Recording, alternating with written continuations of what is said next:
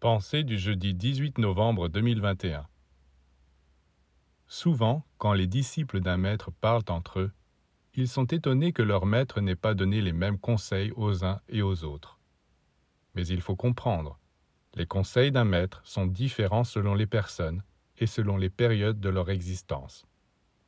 Par exemple, tant que vous n'êtes pas malade, un maître vous dira que pour être en bonne santé, il suffit de mener une vie pure, intelligente, raisonnable. Et si vous êtes malade, il vous dira de voir un médecin, de prendre des médicaments, ou même de vous faire opérer. Quand c'est trop tard, il n'y a plus qu'à employer ces moyens-là.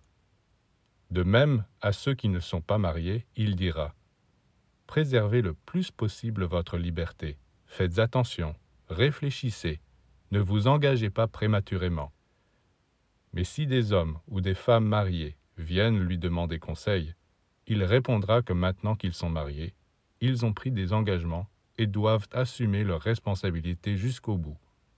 Donc, un maître donne des conseils d'après la mentalité, les besoins et la situation présente de ses disciples.